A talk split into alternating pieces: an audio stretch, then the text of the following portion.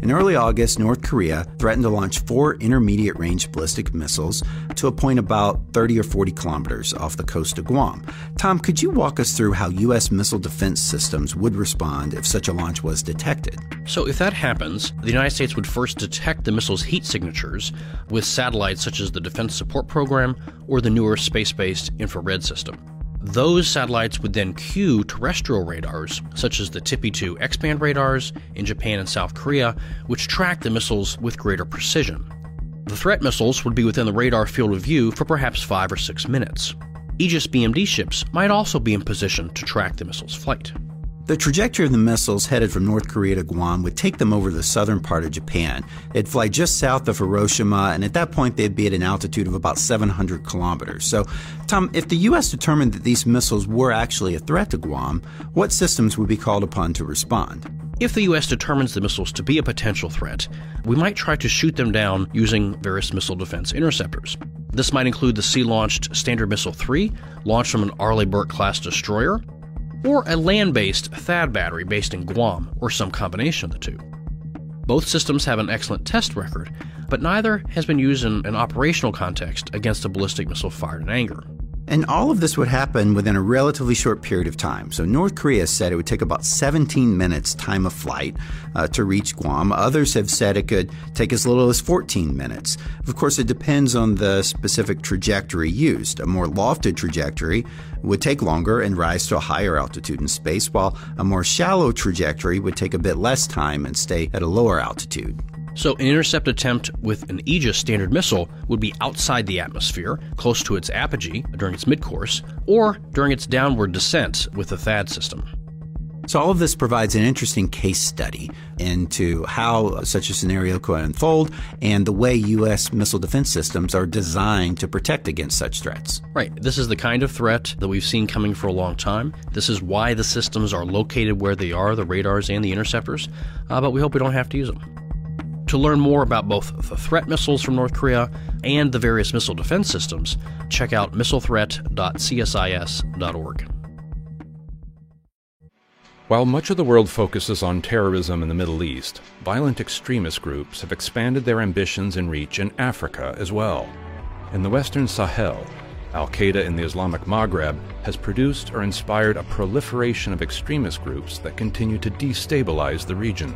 In the areas around Lake Chad, Boko Haram, with its origins in northeast Nigeria, has left tens of thousands of civilians dead and displaced almost 3 million people. The security vacuum in Libya and the presence of Islamic State and Al Qaeda deepen the risks to the Sahel region. There has been a lot of turmoil and trouble with these radical elements, which you find in this arc of instability from North Africa to Afghanistan. Military intervention by regional forces, France, and the UN have weakened these groups and reclaimed territories they once held. But the drivers of militancy and the complex social, economic, and political environment that fuels these groups remain very much intact.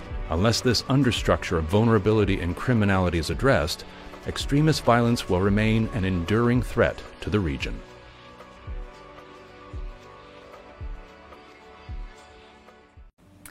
I'm Christy Turlington Burns, founder and CEO of Every Mother Counts, and I'm a member of the CSIS Task Force on Women's and Family Health.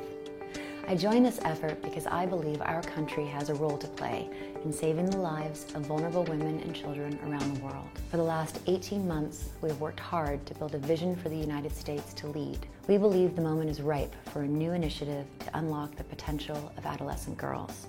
Too often, girls and young women in the developing world fall through the cracks, facing early marriage, unintended pregnancy, gender based violence, and exploitation. But we know that when girls are healthy and educated, they become leaders. They contribute to their economies, have healthy families, and build stronger communities and countries. In turn, Americans benefit from a safer, more prosperous world. We believe that we have a cost effective and forward looking proposal that Americans of all stripes can support. Our plan builds on a record of long standing global leadership by the United States. We would focus on 13 low income countries with great need and existing investments in areas important to the health and well being of women and girls. We would spearhead new goals in four areas maternal and newborn health, family planning, nutrition, and vaccination against HPV to prevent cervical cancer. These are key services that are commonplace in the United States, ones that benefit women and girls in a major way. We have also focused on how to get things done, guided by the principles of efficiency, accountability, and partnership. We call for the leadership by the Secretary of State, USAID, and country missions, as well as high level diplomacy to ensure that the U.S. does not go it alone. We demonstrate the need for better data, new innovations, integration of services, and an expanded role for the private sector. And we note the importance of sustained financial backing from the U.S. and our key partners. We've put forth a bold agenda because it will take big ideas and new approaches to help millions of girls and women living in poverty to realize their true potential. It holds the promise of changing the world for the better, a signature achievement for the Trump administration and the United States. I hope that as a country, we can unite to make this vision a reality.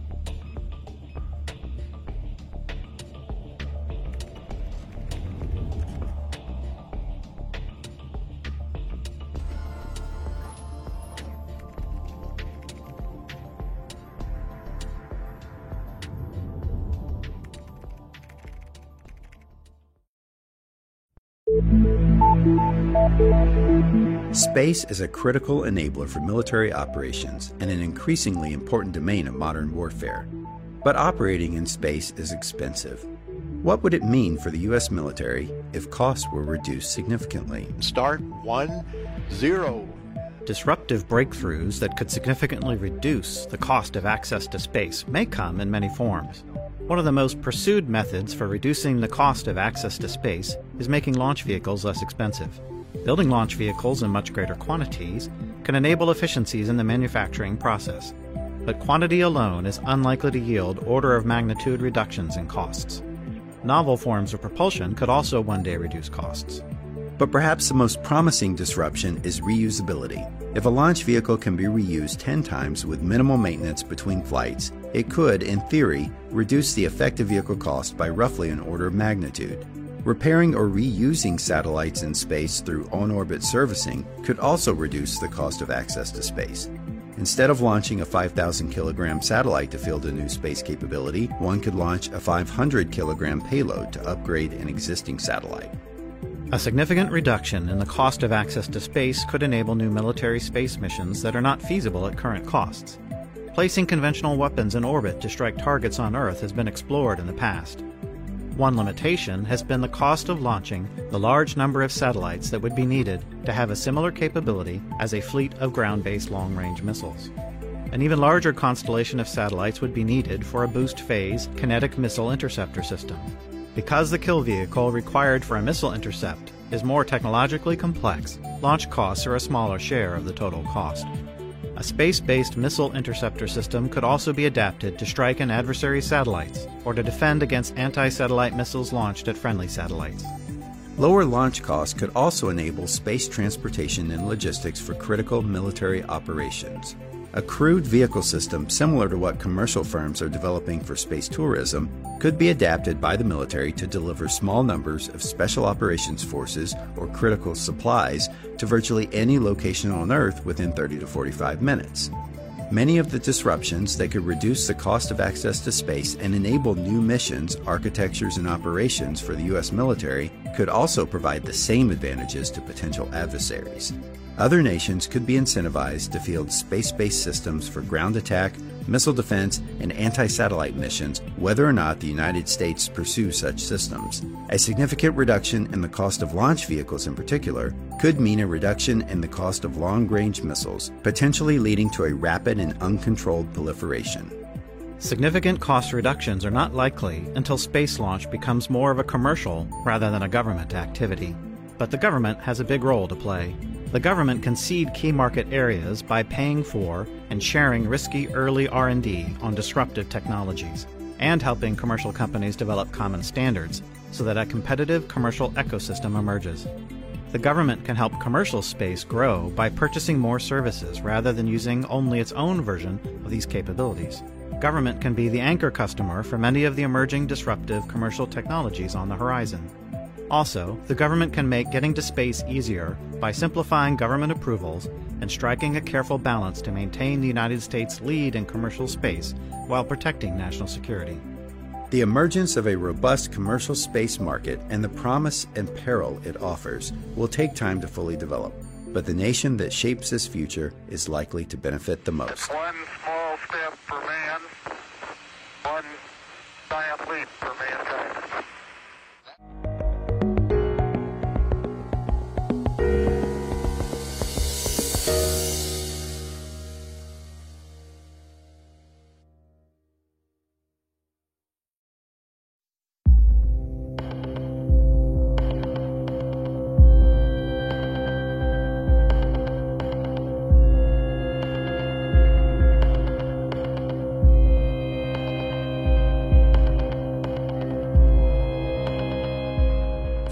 and the way we eat has always been changing.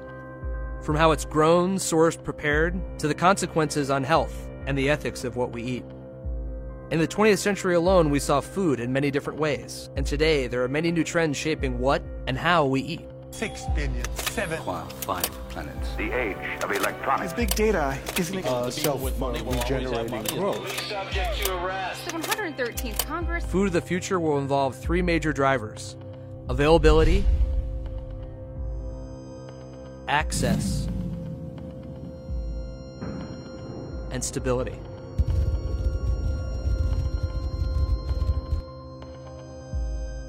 Are current food production and efficiency gains sustainable? With more people, there needs to be more food. growth of this order requires more arable land and better farming. Most importantly, it requires significantly more water.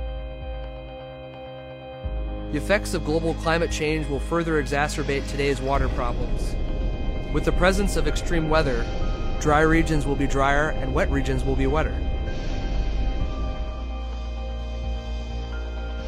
Access to food is tied to wealth and location.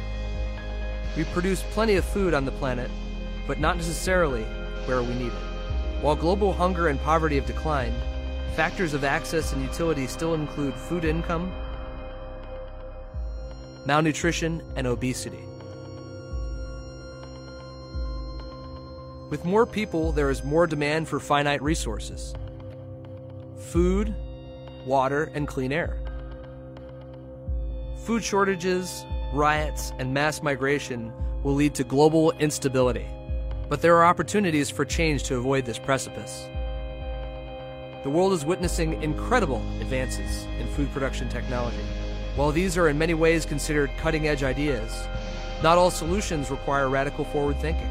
If the developing world would adopt farming practices that were in place 50 years ago in the developed world, yields would certainly improve. Also, there is a need for continued agricultural research with an emphasis on commercialization.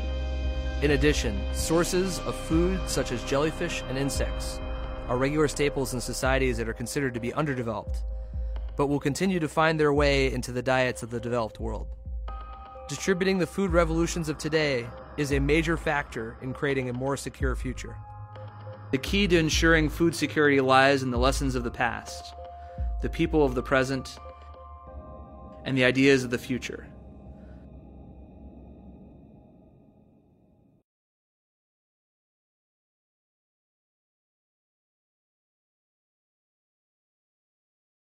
I believe in strong alliances, clarity in dealing with our rivals. What is the very, very, Bring it. very last And I take the oil. of Iran? And I Populism, border walls, retrenchment, and protectionism. While foreign policy is often overshadowed by economic concerns, contrasting visions of America's role in the world have played a major part in the recent election cycle. This contentious campaign season saw some of the basic tenets of U.S. foreign policy since the end of World War II called into question. Does this heightened acrimony over key aspects of U.S. international engagement reflect trends toward isolationism? It may seem unprecedented, but it is in fact not new.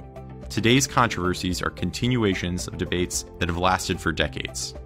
While support for the nation playing an active part in global affairs has remained strong since 1947, public opinion on key components of U.S. international engagement, such as defense spending, has waxed and waned over the last 70 years in response to economic trends, military interventions, and domestic priorities.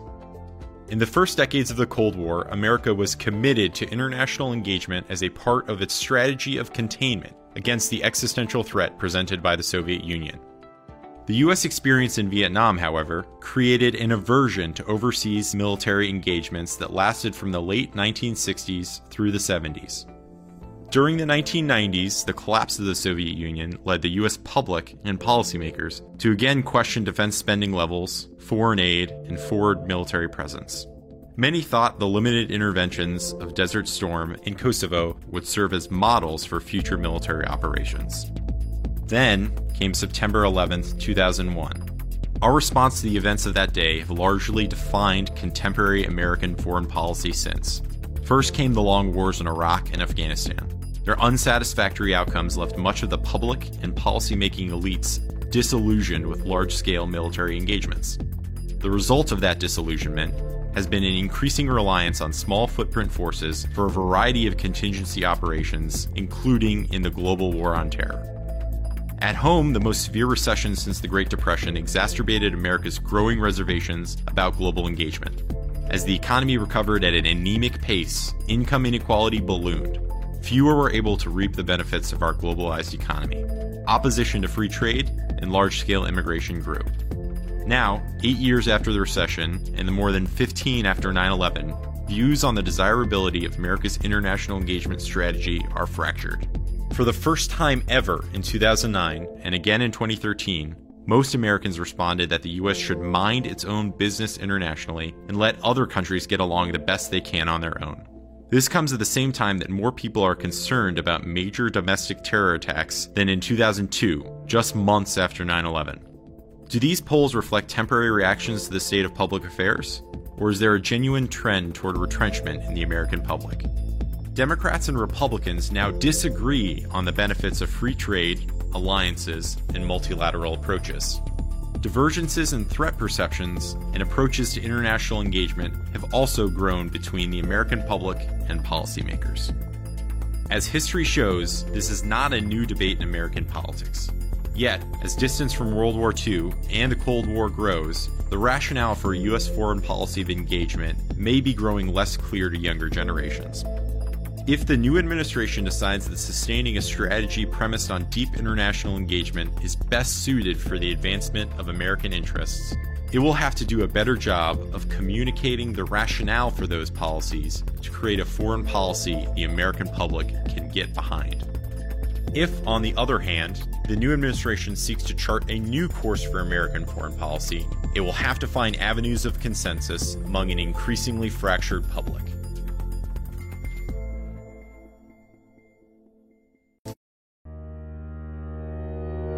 Air power and military space systems have revolutionized the way the U.S. military operates, and the global economy increasingly depends on reliable and secure access to space systems. The Aerospace Security Project at CSIS examines the technological, budgetary, and policy issues affecting the air and space domains. Our research is focused in three areas. Space security examines the evolving military uses of space and how the lack of norms of behavior can affect escalation and deterrence. It explores how alternative architectures and new space capabilities can enhance the resilience of U.S. military space systems. Air Dominance and Long Range Strike looks at the future of air and missile forces in a more contested operating environment. It examines the role of stealth, unmanned systems, and autonomous systems, how these capabilities can be integrated to enable new operational concepts, and options for the air and ground based legs of the nuclear triad. Commercial and Civil Space explores international partnerships in space, efforts to reduce the cost of launch, advances in commercial space technologies, and policy issues that affect civil and commercial space programs. The goal of the Aerospace Security Project is to provide innovative, insightful, and timely analysis to help educate and inform decision makers. As new opportunities, threats, and technologies emerge, smart policy decisions can ensure the United States continues to lead in the air and space domains. Welcome to the Aerospace Security Project.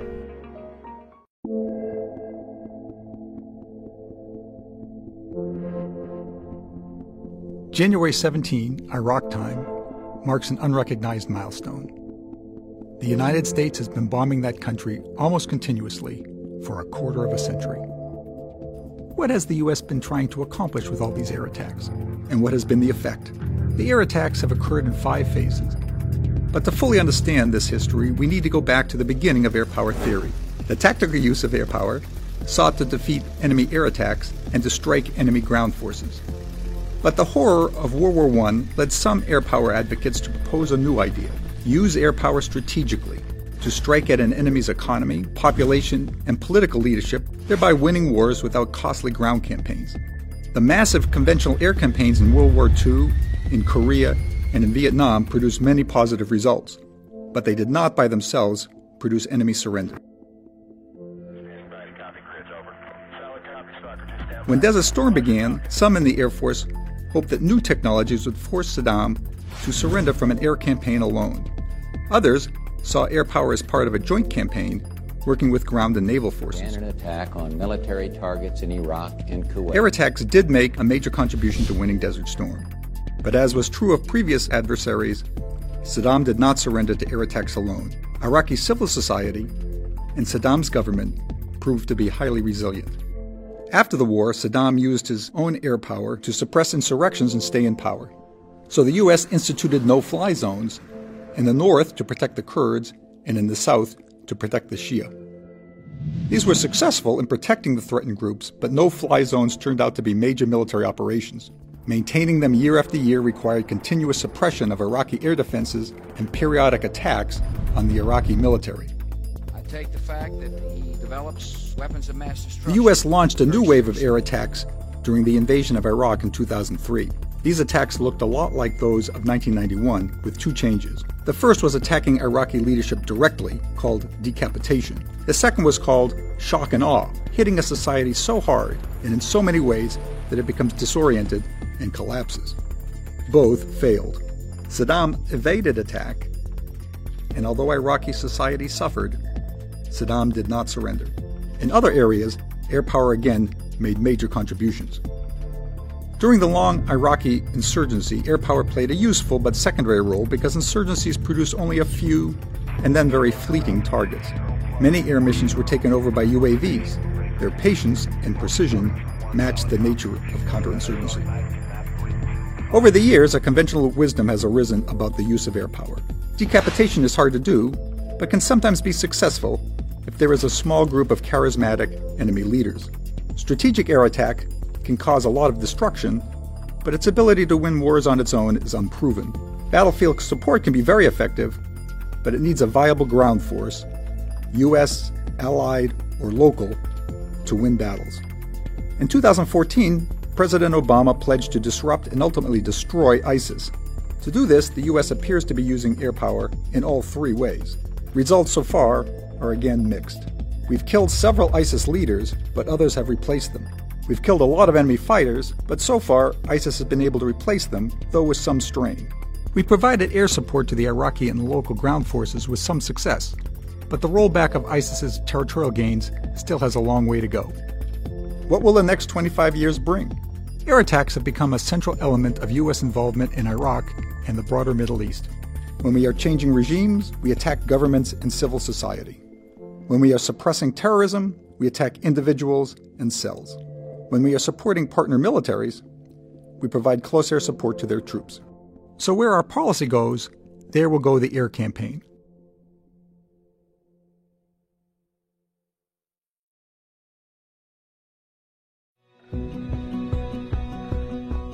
Around mid career, you realize for some reason my colleagues are moving up and I'm not. When you've been working really hard, checking all of those boxes that people tell you to check, and you're somehow hitting some type of glass ceiling and you're not entirely sure how to move up. Once you get on the path, how do you find the wherewithal, the resources, the community of folks uh, that can help you to continue to grow yourself and make yourself aware of opportunities? Diversity in our national security is essential. The purpose of our project in diversity and leadership in foreign affairs and international affairs is to bring new voices and diverse perspectives to important discussions in foreign affairs and international affairs writ large people who come from such a, a wide a range of, of, backgrounds. They have language skills. They they know how to operate interculturally with our counterparts on the other side of the table. We have this rich, untapped potential. How do we make the most of it and really get it into positions that can have an impact? It's a signpost. It lets you know that there are people who come from places like yours, who look like you do, who share certain types of cultural affinities, certain types of struggles. I've seen already that you get better uh, reactions in diplomacy, you get better buy in when you're trying to move forward with development efforts, and you have people sort of understanding that this might be a model that could work for their countries as well.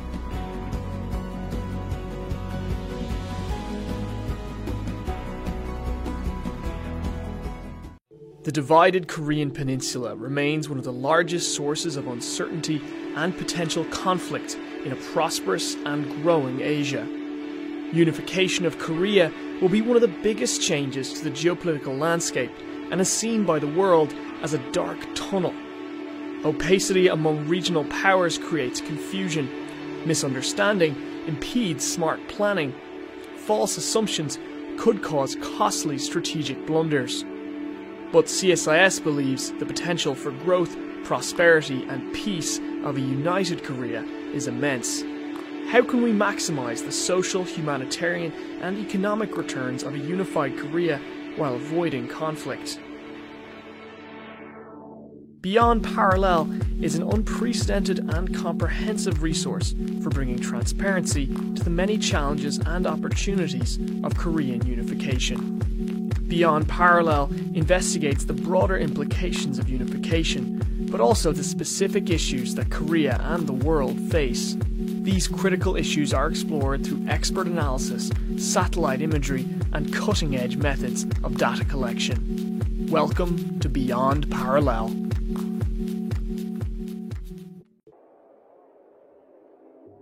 China is rising. Its economy is now the second largest in the world. China is the world's largest trader, having surpassed the United States, and Chinese military capabilities are expanding. In just a few decades, China has moved from the periphery to the centre of the international system.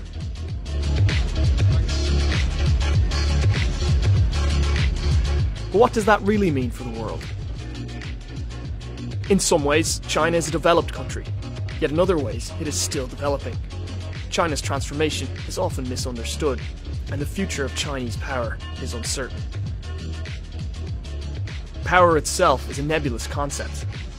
Power can be relative, it can be absolute, it can be perceived and anticipated.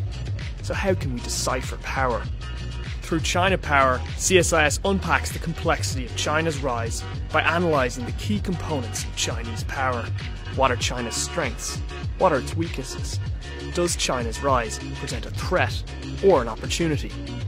Or both? What questions are you asking? Join the conversation at chinapower.csis.org. The supercontinent of Eurasia is home to 60% of the global economy and two thirds of humanity. It's been called the geographic pivot of history. For over four centuries, Eurasia's economic focus has been the maritime passages that surround it. But during ancient times, many of the world's most important trading routes ran overland. Today, regional powers are putting forward competing visions for reconnecting Asia roads, railways, and other infrastructure projects could revive overland routes. They could forge new maritime connections, and they could reshape the global economic landscape. The stakes are high. Last century's infrastructure projects fueled development, but also competition, and even conflict. Today's efforts could echo well beyond the region. And the basic reality is that the division of the world into kind of totally separate, autonomous entities and other areas controlled by sometimes foreigners is coming to an end. We are getting one interconnected world.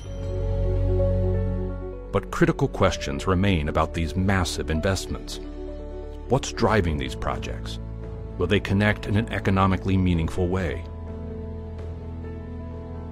What does that foretell? What does that mean in terms of uh, political ambitions and how people will look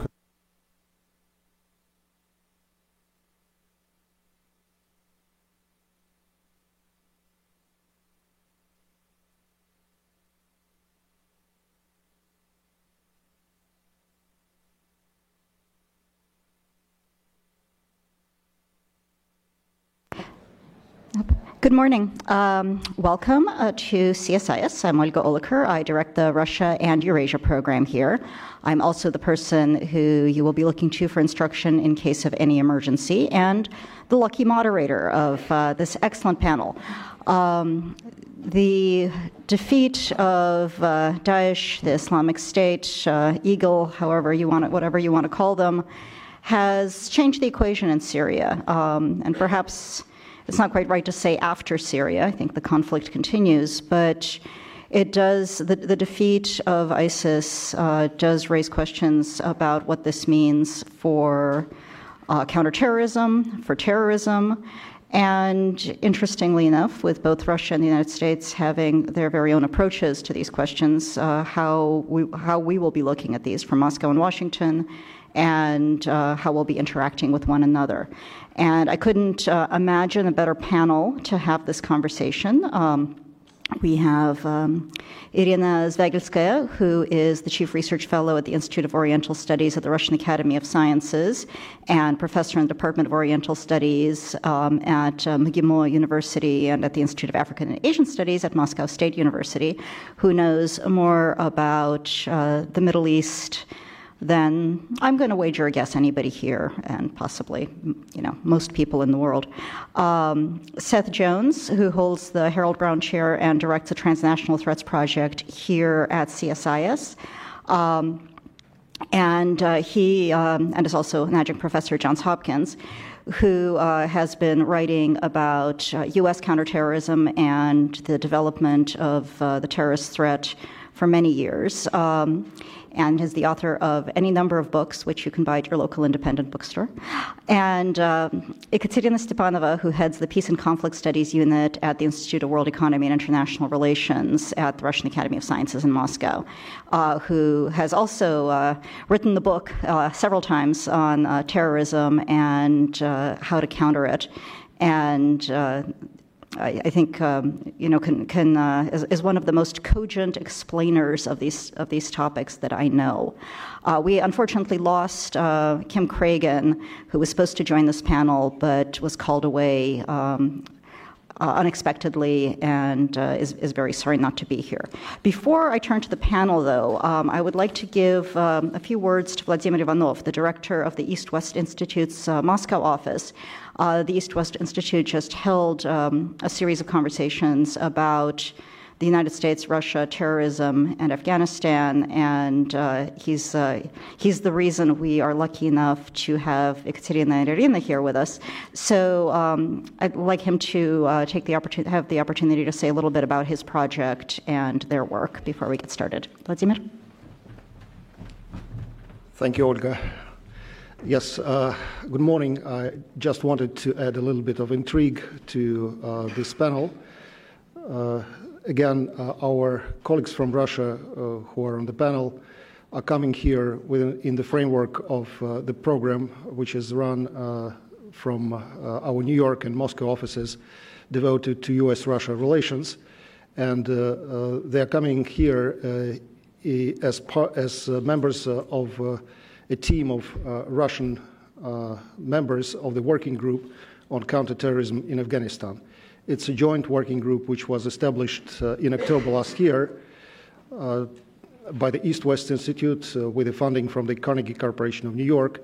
And we had our second meeting actually three days meetings uh, uh, here in Washington, D.C Uh, with uh, uh, seven Russian participants uh, and uh, more or less a similar number of American participants, and also had some meetings with U.S. officials in the State Department. Uh, as well as uh, the uh, U.S. Institute for Peace. we actually discussed a number of topics which fit interestingly into the current U.S. Russia agenda, and uh, which is particularly interesting uh, against the backdrop of current uh, diplomatic controversy uh, between uh, Russia's, uh, Russians and Russia and the United States. And the key focus of our, of our, project is to find a common ground in this difficult, turbulent time for U.S.-Russia context.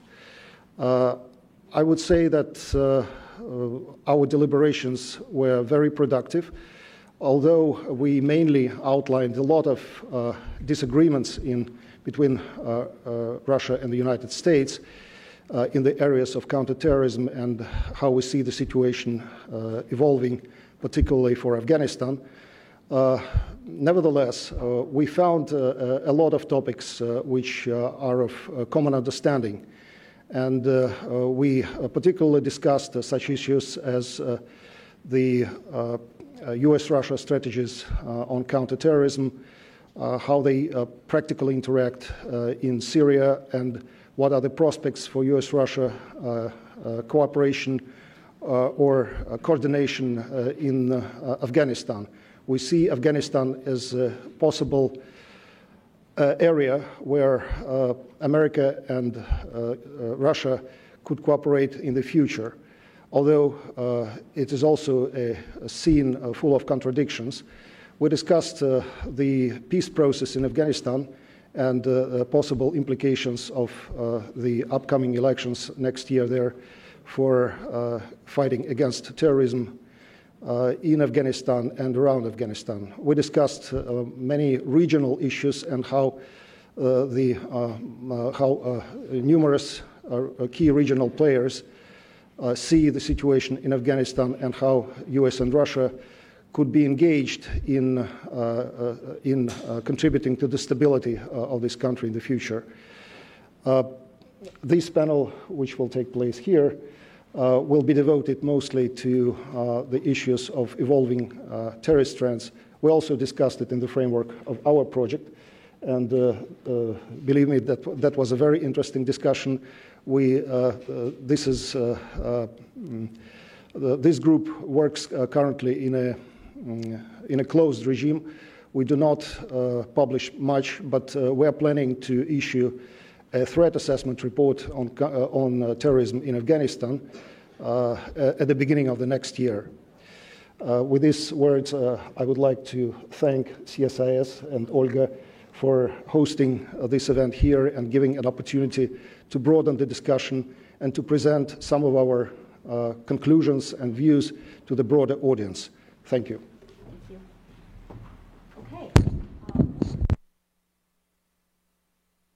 um, we will we will get started. Um, what I'm going to do is ask each of these panelists to give um, some brief introductory remarks, and then we'll talk amongst ourselves for a little bit before turning to you, our audience, for your questions. Um, and I think we're going to go straight down the line and begin with Irina. Okay. Uh, thank you very much. I would like to thank the East West Institute for bringing us to Washington this time. And of course, I would like to thank uh, Olga, who made this meeting possible.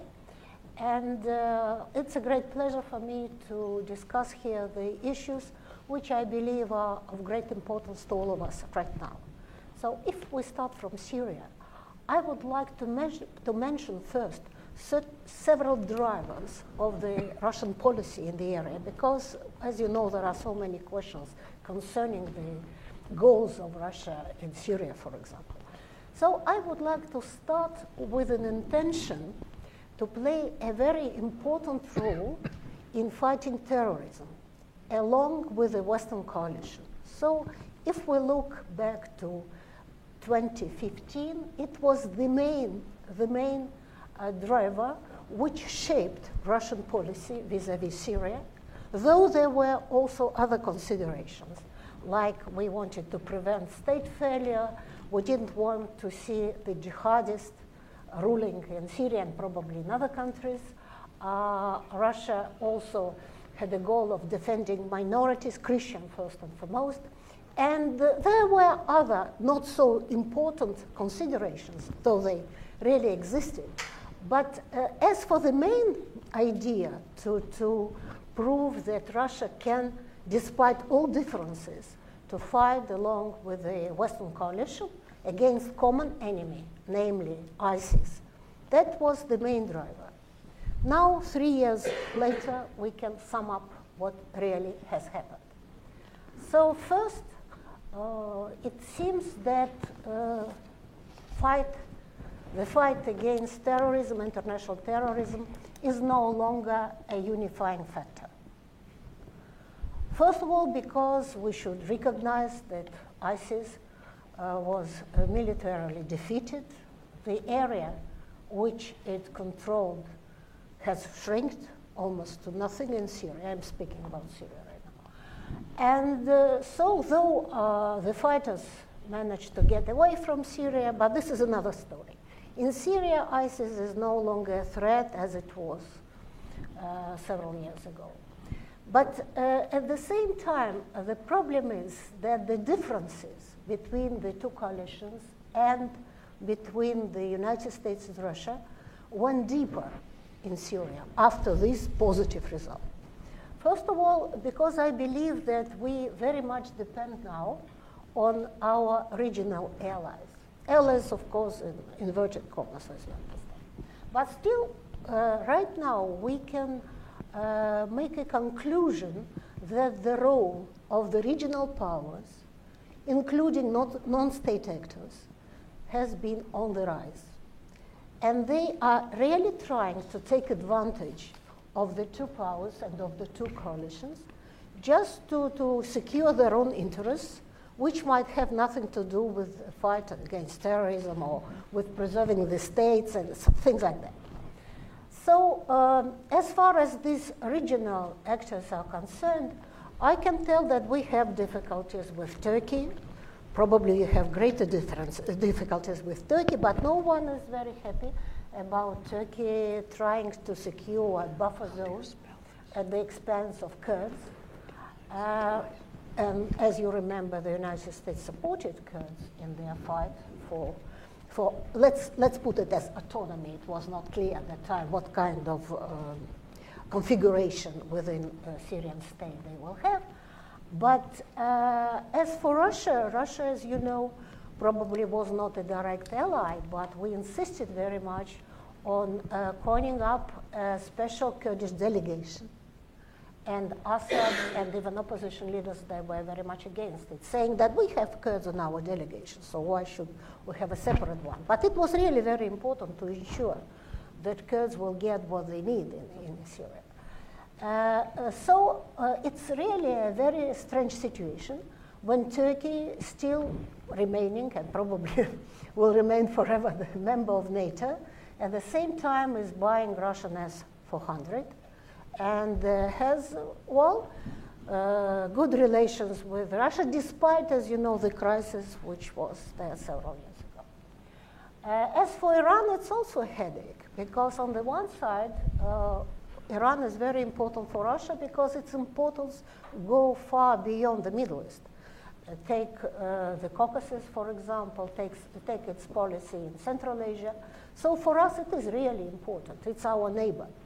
In, uh, as far as Syria is concerned, Iran contributed uh, to the, to the uh, fighting with ISIS, but at the same time, nobody knows what the post-conflict intentions of Iran would be, whether they would like to remain in Syria, whether they would like to have their bases in Syria. And here we also have to take into consideration the concerns of Israel. You know that we have very good relations, bilateral relations with Israel nowadays, despite the fact that we agree to disagree on certain issues, but still, still the relations are very good and personal relations as well. So uh, we, we cannot ignore what Israel is saying and what it is doing in, in Syria. Sometimes things which are unfortunately are detrimental to political settlement. Uh, so I, I, just mentioned several players. We can, of course, uh, mention Saudi Arabia also. But uh, if we come back to the Russian American relations, I would say that the results of our coordination uh, was a bit uh, ambiguous and ambivalent. Because on the one side, we cannot deny that we managed to work out together at the Security Council the resolution 2254, which is very important, which is practically the core uh, resolution for the, uh, for the uh, solution of the, of the Syrian conflict. And um, it's even a sort of a um, map uh, which shows us by stages what should be done in order to reach political settlement in Syria.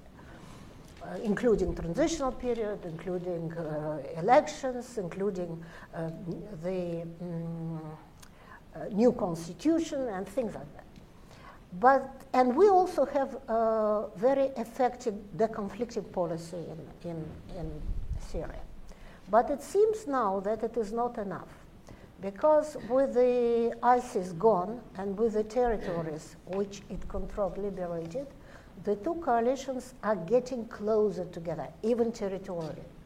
And it might be dangerous because certain groups might try to uh, run into risk.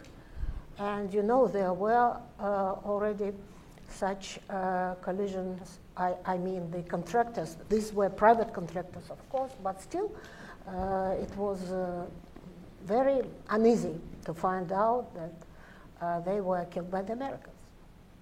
They do not belong to the Ministry of Defense, but they are human beings. You know? We cannot ignore it. So, uh, and this is a problem because uh, uh, we, our uh, uh, goals in Syria now are getting further apart because we do not have a common, a common approach to the future, to the political future of Syria, including Syrian regime. Though I would not say that anyone right now insists that stepping down of Assad is a precondition to, to, any, to any solution. It's not true. But uh, we still we know that uh, Western coalition and its allies they simply uh, would not would not bear uh, the stay of Assad for a longer period than is requested by the re- resolution 2254. Uh, uh, as far as the political process is concerned, you know that now there is, unfortunately, uh, there are no positive developments in Geneva, and the process in Geneva is frozen. Uh, Russia was trying to use its, uh, its uh, regional allies or partners to, to make a new process, Astana process, which you know, which was not thought of as a uh, substitution, of course, for Geneva, but on the contrary, as a process which might probably help Geneva because uh, to start with a peaceful solution, you have to start with the situation on the ground first. You have to stop fighting on the ground. You have to introduce ceasefire. You have to bring humanitarian aid to the people. So the idea was of setting up several de-escalation zones. Some of them were, uh, were successful. In the south, for example, where Egypt and Jordan also participated and took uh, and really helped to establish such a zone, it was successful. But at the same time, we do understand that there are certain zones where uh, the terrorists, like Al-Nusra Front and others affiliated with Al-Nusra, where they actually have their hotbeds and uh, where the fighting still continues because of it, like Eastern Ghouta, for example, because as you know from Eastern Ghouta, they were shelling Damascus every day with 30 persons uh, killed every day. And of course, for us, it was a sort of existential threat. So the reaction was this, as you know. So, and, and what is really bad about it, that unfortunately uh, there were a lot of uh, civil population and many people suffered during these bombardments. But uh, the problem was that uh, these uh, Al-Nusra fighters, they, you know, you know, they practically dug out a sort of underground city, underground town, where they had all what they needed. And so the people, they, they just lived as they used to live in Eastern Ghouta, but it was very difficult to get to the terrorists or the extremists themselves because they were underground. Uh, so um, another example is Idlib, where we also have a very complicated situation because of the same reasons. Many, what's more, that many fighters who were squeezed uh, out from other areas, they came to Idlib. And uh, it seems that Turkey wants to take care, or will be forced, I, I won't say it once, but probably it will be forced to take care uh, of, uh, of Idlib, of the situation at Idlib. But again, uh, it means that the force will be used because I, I don't see how otherwise this, uh, this uh, problem can be solved. So I'm naming all these issues just to show that the situation in Syria is far from, from being stable. And I really don't know how much effort would be needed and how long time will be needed to improve it but what is absolutely obvious that this time we need, on the one side, coordination with the Western coalition, with the United States in particular, and on the other side, we need coordination with regional actors. Otherwise, it won't work. And um, I'm not describing here pluses and minuses of the Russian policy because I believe that we managed Probably it will sound strange nowadays, but we managed to establish good relations practically with all players with Iran, with Turkey, with Israel, with Saudi Arabia. Uh, well, you name it, practically every country. But we cannot establish good relations with the United States, and vice versa. And this is the problem. And that is why I believe still, though I have lost a lot of optimism really, but I still might believe that Syria and other conflicts in the Middle East can be used instrumentally just to improve our relationship. not at the global level, but let, let's say only in the region, because it is necessary for us. Uh, it's necessary because we need to stop, uh, to, to press down the tensions in the region. It's dangerous for, for all of us because these are hotbeds of tensions. And uh, on the other hand, we need to get certain experience, new experience of cooperation, which we really lack. Thank you.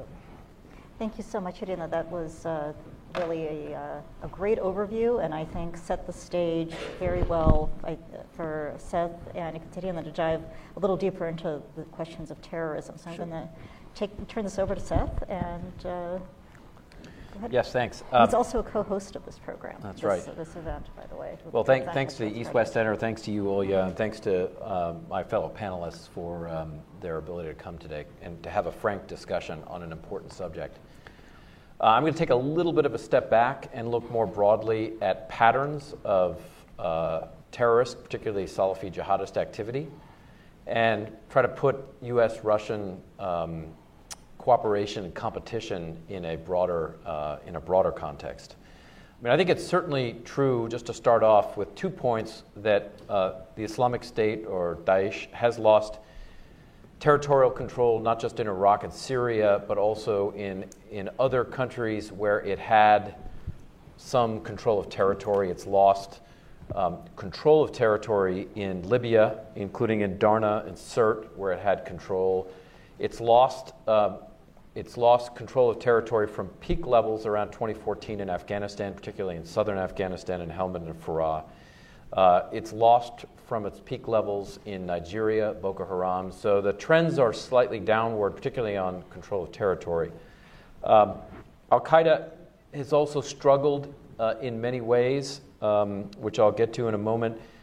But I think it's worth noting that there still remain a large number of Salafi jihadists uh, across the globe, really among the highest recorded numbers in recent history, and that there are particularly large numbers in Iraq, in Syria, in Libya, and in a few other locations, including if you start to include groups like the Afghan Taliban that have a relationship with Al Qaeda uh, in the Afghan Pakistan areas. So um, they don't control territory, at least at certain levels, but we see a lot of fluidity among uh, a range of locations. So I would, I would uh, push back on the notion, and we've heard it even in the U.S. national security strategy, that, that these uh, organizations have been crushed.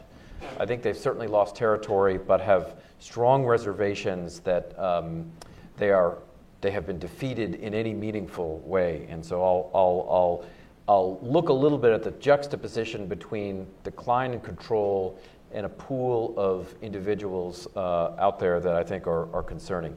First, let me start with, um, with ISIS and Al Qaeda. I think it's certainly true that they faced challenges. These are the two largest transnational uh, pan Islamic uh, movements that compete with each other. They actually have quite similar ideologies, as we know, but they have competed with each other in a range of areas. And I think with, with, uh, with the Islamic State or, or Daesh, I think the decline in territorial control has been pretty well documented by all sides the Syrians, the Russians, the Americans, uh, the Turks, in Iraq and Syria. Uh, it's been a combination of both state activity and sub state activity. So, on the Iraqi context, a combination of Iraqi counterterrorism service forces, uh, local militias, and then uh, and then European and other uh, countries that are conducting airstrikes and have special operations and conventional forces on the ground. In the Syrian context, it's a mixture of everybody involved, state and non state, uh, where they've lost peak levels of support. The same is true in Libya, where it's been a combination of state and non state. Um, activity against uh, uh, Islamic State activity in, uh, in Darna and Sirte, particularly. Um, Al Qaeda has also faced challenges as we look at it globally. Uh, the core in the Afghanistan Pakistan region is in what I would call survival mode. Ayman al Zawahiri has, um, um, I think, been hamstrung by his, uh, his operational security challenges. Uh, in Syria, um, Al Qaeda has historically had a relationship with Jabhat al Nusra. I think if you look closely at the debates within the Salafi jihadist communities in Syria, over the past year or two, there's been intense uh, discord, uh, particularly with uh, Hayat Tahrir al Sham, or HTS, where uh, Zawahiri's um, operational security has made it very difficult to provide guidance in any meaningful fashion. And so I think there, what we've seen on the ground, particularly in the Idlib area, is a range of these groups have made a number of operational and tactical decisions essentially on their own, and in a few cases, with, the, with, the, uh, with individuals like Mohammed al Jalani in direct opposition to what Zawahiri has put out. And if you look at his statements over the past several months, he's become, I think, increasingly frustrated with the core Al Qaeda's ability to provide meaningful guidance to the movement. Um, so, I, so, so there's been a lot of competition within uh, jihadist networks within Syria and other locations, and I think a lot of fracturing. What, what struck me is how many name and group changes we've seen even over the past six to eight months in, uh, in, the, in, in, the Syria area. So that's the, I guess, the good news is uh, the Islamic State has lost control. Al Qaeda's in a bit of um, uh, in, in a bit of confusion. Uh, there's been discord, and the core in the Afghanistan Pakistan area has been uh, has, been, has been really put in survival mode. Um, the downside, a little bit, is if you look at, at some of the numbers, um, CSIS is, is putting together a database of the numbers of Salafi jihadists, including um, groups. And the numbers, I think, are telling. Uh, the database indicates that there are still, on the high side, as many as 200,000 global Salafi jihadists, which is almost at an all time low, slightly lower than what we've seen in the last year or two, but compared to what we saw three years ago, five years ago, 10 years ago, we're at nearly record, uh, record highs right now. Most of these fighters are in Iraq and Syria, Libya, uh, the Afghanistan Pakistan theater, Somalia, Yemen are probably the primary battlefields uh, where we see these. They aren't always coming under the umbrella of, uh, of ISIS, Daesh, or, or Al Qaeda, but they are operating uh, with local groups in a range of these areas.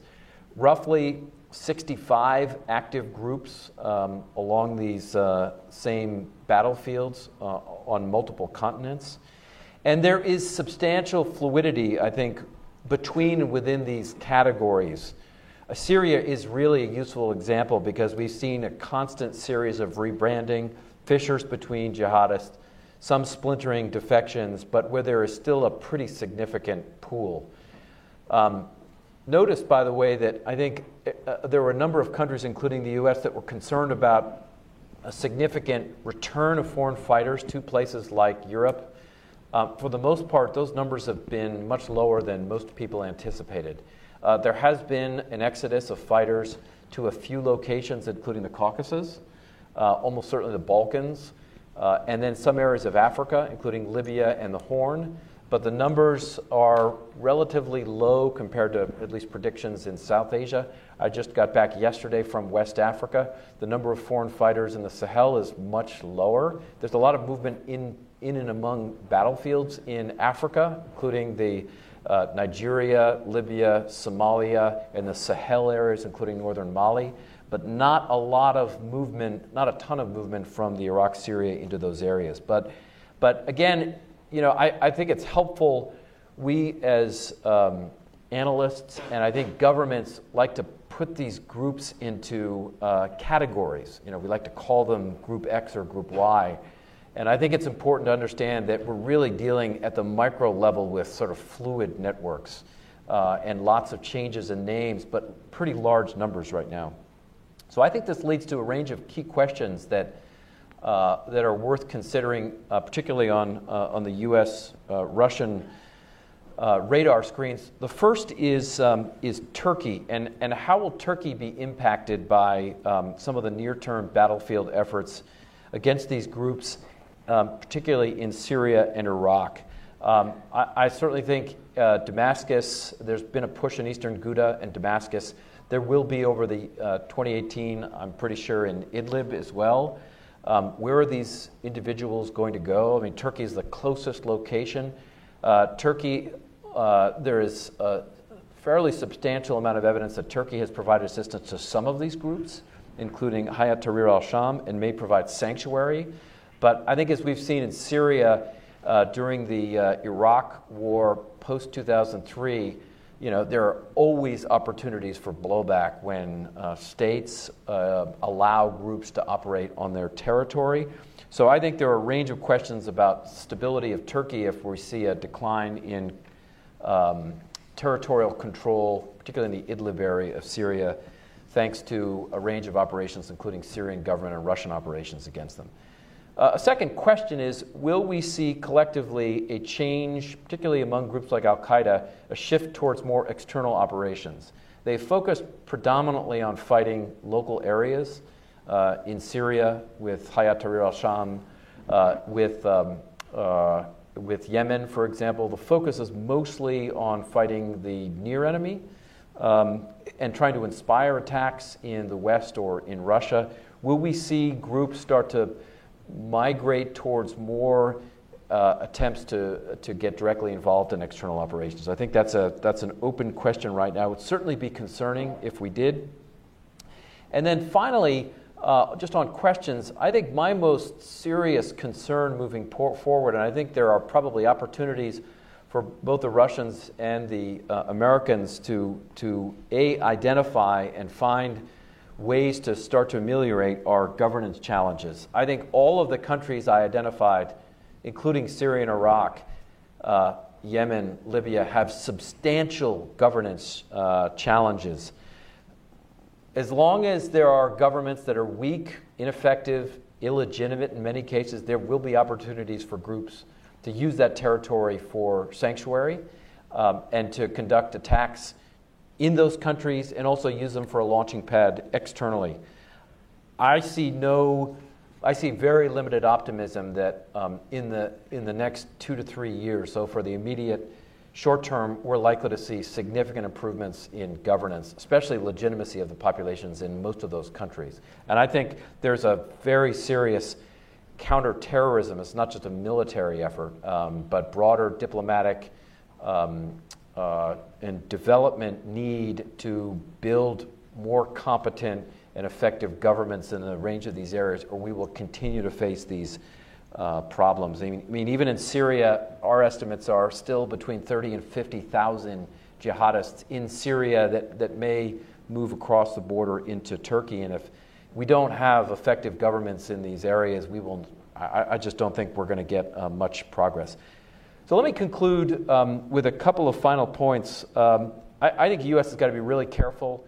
If you look at the national defense strategy, that it doesn't try to move on too quickly uh, away from counterterrorism towards state-based competition. Which, if the if you read the um, national defense strategy, uh, counterterrorism gets a backseat. Uh, the priority is against state-based threats: Russia, China, North Korea, Iran, and and and I think um, Again, based on my comments earlier, that there remain significant challenges on the terrorism side that, that uh, Washington not move too quickly. I think it's also worth noting that um, um, there will be, whether we like it or not, this is not a this is not a uh, policy prescription. I think it's just a reality. There will be competition between Moscow and Washington in a number of areas. Uh, they have different interests. They have different groups they're working with on the ground. They have an interest in um, trying to maximize their own security and economic interests. So I think that will put them to some degree in competition in Syria, uh, particularly with the Russian Iranian relationship. I think it puts them to some degree in a bit of competition in South Asia, particularly with the U.S. military presence there and in Central Asia. Uh, there may be competition in Libya, where the Russians and the Americans have competed over even individuals like Haftar and the relationship with uh, various um, uh, factions within Libya. So uh, uh, there will be competition. Uh, but there are also, and this is my com- concluding remark, I think there will be and there have to be avenues for cooperation. both countries have a substantial interest and should in, and they have common interest in targeting groups like Al Qaeda and the Islamic State. They both present threats. Both consider Moscow and Washington enemies. Uh, and so I think they have a reason and a need to share um, intelligence and to work together against those groups. So, where they have common interests, I think there is a need to continue to talk and um, share information and then to cooperate. Um, peace settlement in Afghanistan, I think they have a mutual interest in uh, trying to establish some kind of a settlement. So, my broader point, just to summarize, is I think while groups like Al Qaeda and the Islamic State have faced some unsettling times, there are simply a, a, number of networks still operating on multiple fronts. And I think if you put the US Russian relationship in a broader context and other things outside of just counterterrorism, there will be competition. We should expect that. But I also think there are, there are um, avenues of potential cooperation. Thank you. Thank you, Seth. I, I am struck, uh, two panelists into this discussion of the future of terrorism, how little terrorism has come up. We, we've talked. We've talked a lot. Of, we've talked a lot about insurgency. We've talked a bit about great power competition. So I'm very glad that Ekaterina is, uh, is our final speaker because I, I, strongly suspect she's going to bring this back uh, to terrorism, the actual tactic, as opposed to the groups, the insurgent groups that are what we really worry about, but uh, who may or may not use that tactic. So. Insurgency and terrorism are not mutually exclusive because these tactics can be practiced by the same movement. Uh, anyway, uh, uh, well, our panel's title, uh, the way it sounds in your booklets, whatever, suggests uh, its primary focus on transnational terrorism. But the part of the title I have a slight problem with, Olga, is after Syria. Because okay? we're not because, past Syria. Because, yes. Uh, I mean, even defeat of ISIS caliphate does not yet imply, does not yet mean the end of the conflict, you know, transnational civil war in Syria or Iraq. So um, uh, probably what was uh, implied here really mm-hmm. was after the caliphate, after Daesh as mm-hmm. we knew it at its peak.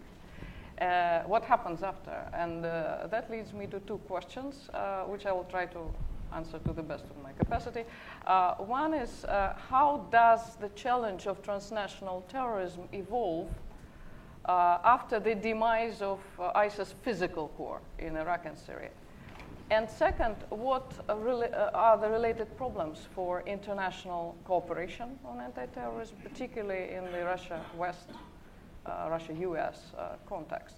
Both are vast subjects, you know. Uh, so we'll have to be selective. So on question one, I'll try to focus on how much change could we expect in global terrorism patterns after uh, Daesh, as we know it, is gone, as the, at least its physical sort of core? Um, uh, and uh, on question two, I will actually argue that the main impediment, the main complication in uh, um, international cooperation on anti terrorism globally has nothing to do with the East West, this new East West divide nothing. You know, although it has important implications for the Russia, West Russia, US uh, relations. So, on question one, uh, up until the present day, uh, international terrorism uh, in this century, basically in the 20, early 21st century, has been dominated, we all know, by terrorism of radical Islamist bent.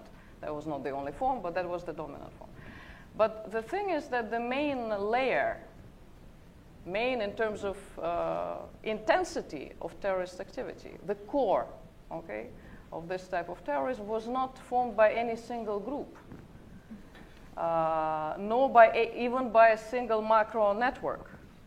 Uh, the, the real layer, the most problematic layer of terrorist activity of this type, has been formed by uh, a handful of uh, no more than six, seven regionally based uh, militant movements, all engaged in uh, major armed conflicts in the Middle East, South Asia, and East and Central Africa. Okay? This, uh, uh these movements are distinct. Uh, they generated in different regions, they emerged in different contexts, but they share many typological similarities. They are all in Muslim states or in Muslim populated regions. So Nigeria is a Muslim minority state, but a large Muslim minority state, for instance. But mostly Muslim regions.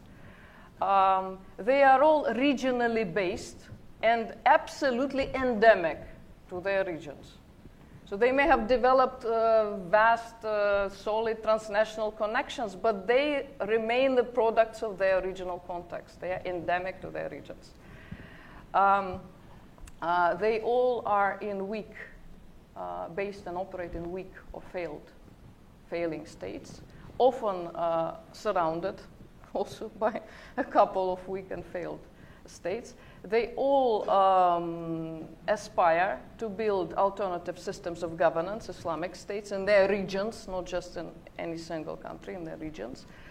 Uh, and they all combine active combat, intense combat in, uh, against uh, government or, and or foreign armed and security forces in the context of the world's uh, lead, most intense armed conflicts with their lead role as terrorist uh, actors uh, globally.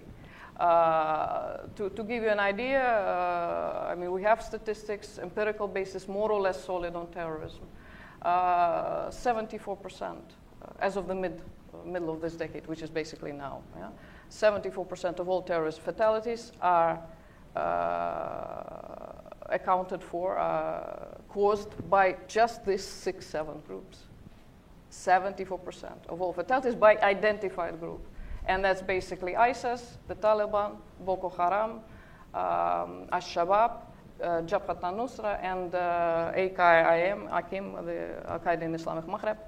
Uh, sometimes one more is added depending on the year, but it's, it's, just, uh, it's just them. And, Frank, and Daesh uh, is not always the lead actor. Not on all parameters, not every year. I mean, Daesh is frequently outmatched by other actors of this group. So, for instance, it was uh, the, the, most deadly group, uh, terrorist group, Daesh, in uh, 2016, the latest year for which data is available. But in the very same year, Jabhat al-Nusra, uh, led by uh, average lethality per single attack, you know, the highest in the world, 12 people, people killed per attack, uh, Boko Haram uh, effectively overtook Daesh a couple of times, for instance, in 2014, as the most deadly terrorist group in the world. Taliban, in principle, leads as a chief terrorist sector because it was just active longer if you take the, this entire period of the early 21st century. So that, that, that is the lead uh, actor, uh, and so on. So, uh, what made, made ISIS, ISIS belongs to this group uh, by its history, how it formed, you know. Uh, they all, all this movement went through bottom-up regionalization, starting from something more localized, subnational, and then going cross-border, and then uh, getting regionalized. The only reason, uh, the main reason ISIS stand, uh, stood out is not uh, the intensity of its terrorist activity it's comparable to other groups of this, of this type. Uh, the reason it stood out, of course, is that it went far beyond. It extended its state building, Islamic state building mm-hmm. ambitious, uh, beyond not just Syria and Iraq, but beyond the Middle East. And uh, grew, out, uh, grew up into a category of, of its own. So basically, ISIS is a, is a cumulative product, yes, of, certainly of this bottom up regionalization as one trend, but overall, I would say, of three trends in uh, transnational terrorism. One is bottom-up regionalization. Second, I call it uh, uh, network fragmentation of global jihad, uh, which uh, happens everywhere, but mostly in regions outside the Muslim world. In the developed world, you see this, you know, fragmentation. And then, of course, this uh, intensified, targeted flows of jihadists within region and between across regions, cross-regional flows. Uh, these these uh, trends are interrelated, yeah, but they are distinct. They may be rooted in different contexts. Uh, they may develop in parallel, and they only partially overlap. The problem is that it is exactly where they overlap, all three. You know, at the interface of all three, that you get Daesh, uh, the way we knew it at, at its uh, at its peak. Basically, a centrifugal system with physical, territorially based caliphate in Syria and Iraq as, at its core, reinforced by inflows of uh, fighters and settlers from the Middle East and from beyond the Middle East, and uh, uh, extending its propaganda, influence, ideology, whatever, uh, to many localized groups in other parts of the world, micro cells of jihadists in developed world, uh, individual adepts, and, and so on and so forth. Now, the demise of ISIS core in Syria and Iraq. Uh, yes, it may uh, not be complete, I agree. It may have some aftershocks, as uh, Seth just explained to us. Uh, but, but frankly, it more or less brings an end to Daesh as this uh, uh, ambition to have a global caliphate, because that is co- completely dependent on controlling significant territory in the historical lands of the caliphate. I don't want to go deep into this, but it's basically an end of this centrifugal sort of system of this claim. However, uh, it does not necessarily change the overall pattern that I've described, the broader pattern. So there's very, there are very solid grounds to expect that in the foreseeable future, the bulk of global terrorist activity will still be produced by a certain type of movement. You know, this uh, the, the, relatively large, uh, territorially, regionally based movements, uh, combining uh, combat with terrorist activity in the course of major armed conflicts uh, in, in, in primarily in the Muslim world. So I don't see any grounds to suggest that this pattern is likely to radically change. Uh, and I think this is a more important finding than whether I, uh, ISIS would be replaced by any, whether it's Al Qaeda sort of coming back again to sort of reassert itself, or it's, there, there's not going to be a single replacement. We're dealing with a, uh, a complex thing, a number of uh, uh, conflicts. Uh, second, moving to the second question, which is uh, international cooperation. What does it mean for international cooperation on terrorism? Well, uh, international cooperation on anti-terrorism has uh, faces many, many impediments, many constraints. Uh, I don't even want to go into the list. Of anything from geostrategic rivalries, n- not just East-West. You know, at any regional balance. Look at any regional context. The same thing. Uh, sometimes domestic uh, political imperatives uh, interfere. There are ubiquitous double standards, uh, you know, one man's freedom fighter, and other man's terrorist, so on and so forth. Yeah? But I would argue that the main complication here um, is actually far more serious at the global level. Uh, it points to a sharp contrast, uh, a colossal disproportion so a major dividing line, which is not along the east west divide at all, which is, uh, well, not exactly north south, but I, I, would rather say a, a, divide between the developed West plus, you know, OECD, uh, a bit broader than the West, the developed world on the one hand, and then uh, uh, several areas of major armed conflicts in the Muslim world on the other. Uh, and this divide manifests itself, manifests itself in uh, extremely uneven distribution of terrorist activity, uh, of physical harm, suffering from terrorism, uh, between these two worlds, if you like. So, just to briefly give an example, 94% of people die from terrorism in Middle East, in the Middle East and South Asia and in East and Central, uh, Central Africa. 94%. So not in the global West, nor in the East, however you define it, Russia, East Asia, China, Eurasia, Asia, whatever. You know, they, they, they, they die in these parts of the world. Furthermore, if you just uh, go beyond fatalities, look at uh, several parameters of terrorist activity, aggregate them. 90% of all terrorist activity is accounted for by just top 10 countries on Global Terrorism Index. Uh, those who want to read out about it, please do consult it. It's all open. Uh, just just ten, ten, top 10 states. None of them are, uh, are, Western states. None of the top 20 uh, in the world are, are Western states. Uh, Iraq and Afghanistan, uh, war-torn Iraq and Afghanistan, they lead absolutely by all counts in this century as the two countries most affected, heavily affected by terrorism, followed by conflicts in Syria, Nigeria, and Pakistan. So together, these just five countries in the world account for two thirds of all people killed in terrorist, uh, in terrorist attack. Uh, a step aside, immediately, what this high concentration uh, of so much terrorist activity globally in just few areas and in the hands of just not that many, handful of groups, what does it imply for international cooperation on anti-terrorism? Well, the implication is obvious. If we want to reduce terrorism globally, because so much of it is accounted by just these six, seven groups, let's concentrate on these groups first. Let's pull ourselves together and concentrate on them first.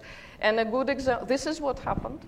So even if you increase pressure internationally, regionally, you know, uh, or, uh, best of all, of course, at national, regional, and international level, even against one or two such groups, you immediately see a very substantial reduction in global terrorism uh, you know, indicators. This is what happened in the past two years.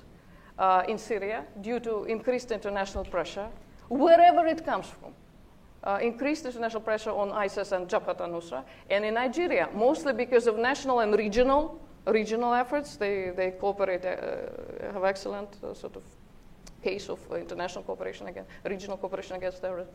But just these two helped reduce uh, terrorist fatalities by 22% in, the, in just two years since the peak, absolute historical peak in uh, uh, 2014. You know, so no matter uh, what happens between Russia and the United States, okay, no matter how they hate each other on other matters, whether you like it or not, but they both actively contributed to this decline through their military campaigns in, uh, in Syria. Yes, not uncoordinated. Yes, in absence of direct cooperation, but through parallel efforts with at least one shared goal anti ISIS. Yeah? Coming back to this colossal disproportion globally that I was talking about, uh, with so much activity concentrated in just these several areas of major armed conflicts. Well, in contrast, of course, what we see in the OECD world, in the developed world, well, in 2016, that accounted for just 1% of global terrorist fatalities. Well, again, that's not the impression, uh, and we're coming to the reverse disproportion here, you know.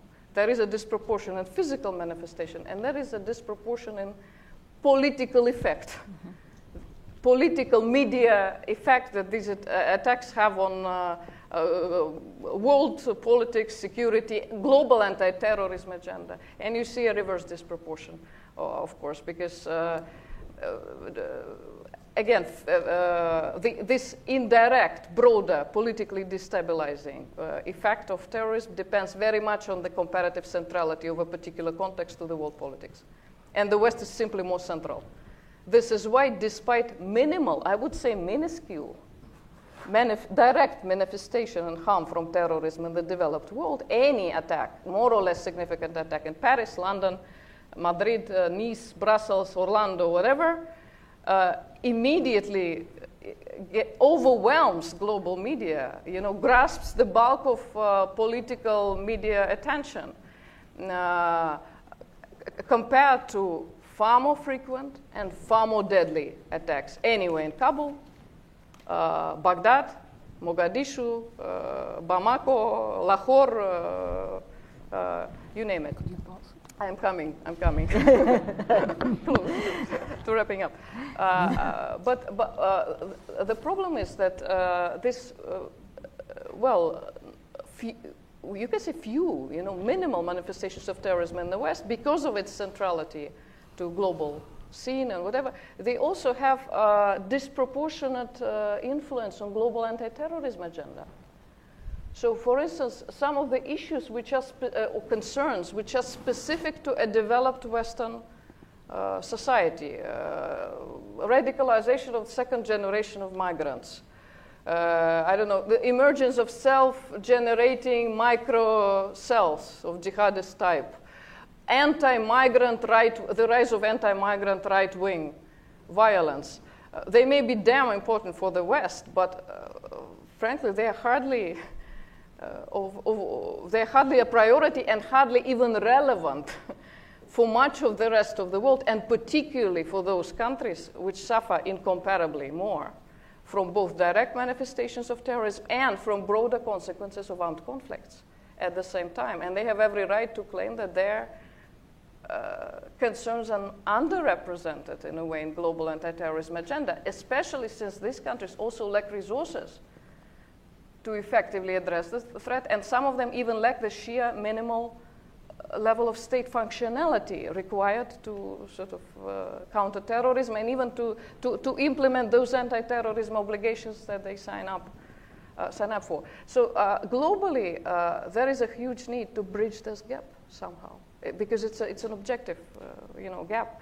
And I think Russia actually, as being somewhere between the two worlds, you know, has uh, maybe one of the uh, countries that can play a role in bridging this gap, uh, given that uh, making anti- global anti-terrorism agenda more balanced against this colossal disproportion.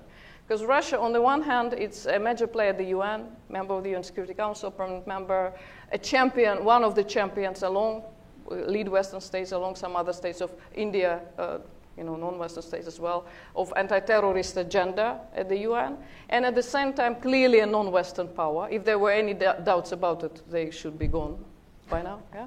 Uh, it's also, uh, in terms of uh, vulnerability to terrorism, Russia is actually, it, it, it went through okay. the worst. I'm, I'm, I'm gonna. Uh, yeah, yeah, I'm, uh, it's like the last sentence. Okay. Yeah, Russia, Russia went through the worst. I mean, it was the only country, not former third world country, that actually made it into the top 10 earlier this century. The only one. Uh, it, and it was also the only one that uh, effectively improved its, its position on GTI on all these indices by falling out of the first of the first 10, top 10, then of the top 20, then from the top 30, and by now, uh, if you look at objective indicators, GTI, it's doing better than in either the United States or France. Okay?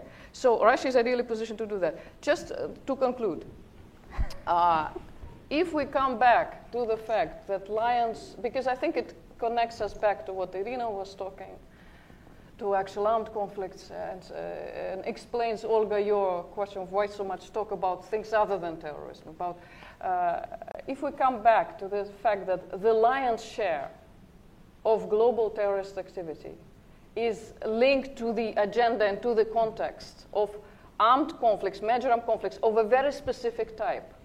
Uh, they're typologically similar, this context, these conflicts. They are uh, very intense, the most intense in the world, heavily transnationalized civil wars in weak or failing uh, states, in, mostly in the Muslim world. Okay, Th- this fact, uh, this should be the best uh, evidence in favor of uh, pointing, you know, to the need to qualitatively upgrade uh, international capacity to, to address, to fundamentally resolve this type of conflict and pre- prevent new ones of this type. And whether this task could be solved without improved relations along the east west divide, especially on Syria and Afghanistan, that's a big question. It is supposed to be an open question to the audience, but my answer, short answer, of course, is no. Unless you improve, you get some normalization along the east west uh, line. In, in certain places, you simply are not getting anywhere. I have to stop here. Okay. Thanks for your patience. No, thank you. No, thank you. Uh, so I think um, this really sets. The, I think uh, Katerina's presentation set the stage nicely for a couple of questions I want to ask uh, all of you. Um, uh, so I want to press Irina uh, on the question of Iran and Iran's interests. You indicated that it's not. Um, it's not entirely clear where it's going to go. I wonder what Russia, what you think Russia's interests are in, in terms of where Iran will go and how much influence Russia has over Iran to attain those in, interests. Um, and then for Seth and Ekaterina, actually the, the, same question to an extent, because you, you both um, you both touched on this. Um, I think it, uh, Ekaterina made the very convincing case that most terrorism, in the sense of terrorism, not insurgency, but terrorism, is the product is the work of a small number of groups in a very in their own neighborhoods, let's say, in you know where, where they live. Um, so my question to the two of you is twofold. One is what proportion of these group strategies is terrorism vice insurgency, particularly now after the defeat of ISIS? And is their focus on their neighborhood a matter of ease and opportunity, or is it, um, is it intentional? When they target, you know, is it that they target Western countries rarely because you do get so much bang for the buck there, so you don't need to target them more often? Or would they target them more if they could? Because um, I think that speaks to uh, some of the ways that we in Washington and I also think in Moscow are trying to assess the danger and the threat. So. Uh, well, uh, first of all, I would say that since the conflict is not over, and unfortunately it seems it will last for some indefinite time, so we cannot say what the end game for Iran will be in Syria. We can suspect, of course, that since Iran contributed to, the, to this situation in Syria and I mean precluded the rise of the jihadists and their coming to power and somehow also helped to save Assad. So from this point of view, we can say that Iran will be very much interested to getting for something in return. What, what can it be? There can be bases, installations, mm-hmm. uh, presence, military presence, whatnot. But it will, will not be that easy because, uh, in fact, the game here, as I said, is ambivalent, as it is always ambivalent in the Middle East. Because on the one hand, of course, he helped Assad to stay in power. But if Assad gets strong enough, he wouldn't allow them to, to stay in his soil. He would be the first to get rid of Iran because it will become a threat to, from the domestic point of view. As far as Russia is concerned, as I have already said, we are not interested in the division of Syria. We supported the idea again of 2254 that there should be a unified Syria. And the efforts of the regional powers to identify their zones of interest, like Turkey is doing, like Iran is doing, I believe it is detrimental to the political settlement. As far as Russian leverage is concerned, you know, uh, well, I believe that under certain conditions, it might be used. But unfortunately, the background is very unfavorable for it because uh, the ambitions of Iran in Syria has increased against the background of the United States and European countries, some European countries, just exerting pressure on it and uh, threatening to undermine the deal, the nuclear deal. So, you know, this is a very complicated game. And uh, Iran will take advantage of all these differences. Mm-hmm. Thank you. Okay, thank you. Okay, so.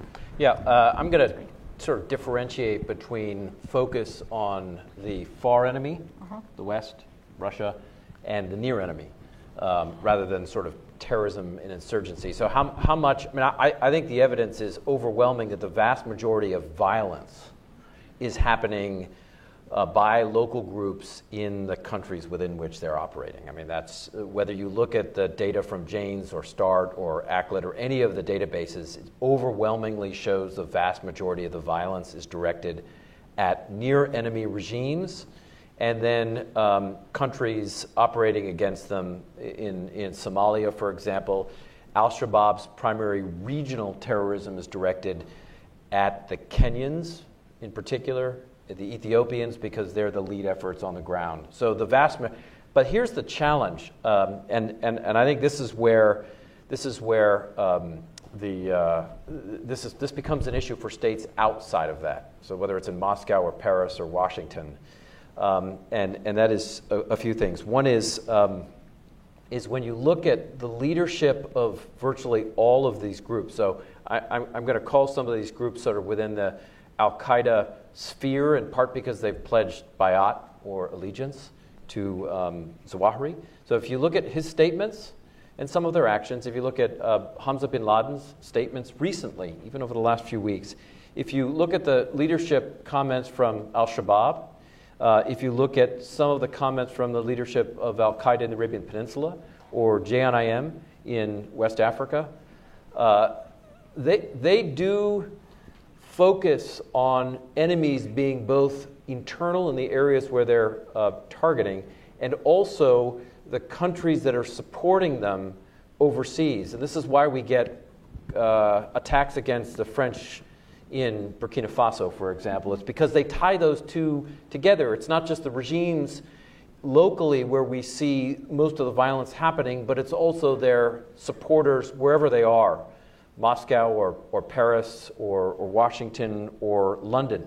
So I, I think there is some tie uh, between those organizations. Now, we've seen uh, these groups then do uh, two kinds of things to tie the conflicts together. One is inspire attacks in the West, and I think this is where uh, Daesh, uh, based on its social media and a range of other factors, has been more successful than other groups in inspiring attacks in the West. I would not underestimate, as we've seen in France in the past two years, the ability for individuals to be um, uh, inspired. Sure, the numbers in France and in Europe are much smaller than they are in Iraq or Afghanistan, uh, but it is the dominant theme in French uh, in, in French society. It's the most significant threat that the state assesses it has right now. It comes from uh, jihadist groups operating both internally but also outside and that, and that connection. Second, uh, involvement in plots, uh, plots directed, and, and uh, the Paris November 2015 attack is an example of where we see that connection between individuals plotting in the Middle East and going to, uh, in that case, Paris to conduct the attack. Um, the pressure that has been put on these two broader networks by uh, outside powers, U.S. special operations, British, French, and even Russian operations, has for the moment degraded the external operations capabilities of these groups. There, in the last several years, we've seen um, up in the Idlib area external plotting uh, into Europe. Uh, we've seen a number of uh, individuals that have been uh, uh, Muhsin al Fadli, for example, uh, plotting attacks, was killed by strikes. In that, in that case, it's a U.S. strike. So uh, I, I, think these two are in many ways tied. And the challenge I see, and the, the Taliban is a very good example of this. We've seen in areas that the Taliban has controlled uh, an increase in uh, Al Qaeda in the Indian subcontinent activity, more recently in uh, Helmand around the Baramcha area, and then up in northern Helmand. So I, I see um, continuing uh, burning of these uh, wars, these local wars, and terrorist violence in these countries, uh, as long as they continue, there will, and I think there continue to be connections and a desire both to focus on attacking uh, the regimes in the countries they're operating, as well as to target, if they can, the groups that are providing assistance or the countries that are providing assistance to those regimes. And I think that means look at the statements very specifically of Zawahiri and bin Laden, Hamza bin Laden and Baghdadi. They target, in their words, and I think in plotting, Moscow and Paris and, and Washington and London along those lines. So if we don't deal effectively with these burning conflicts, I think we continue to risk threats, however small in percentage of number they face. Okay, Thank you. Next, Um, first of all, a, a slight correction. Uh, we're not talking about all sorts of local groups active in their neighborhood, uh, respective neighborhoods.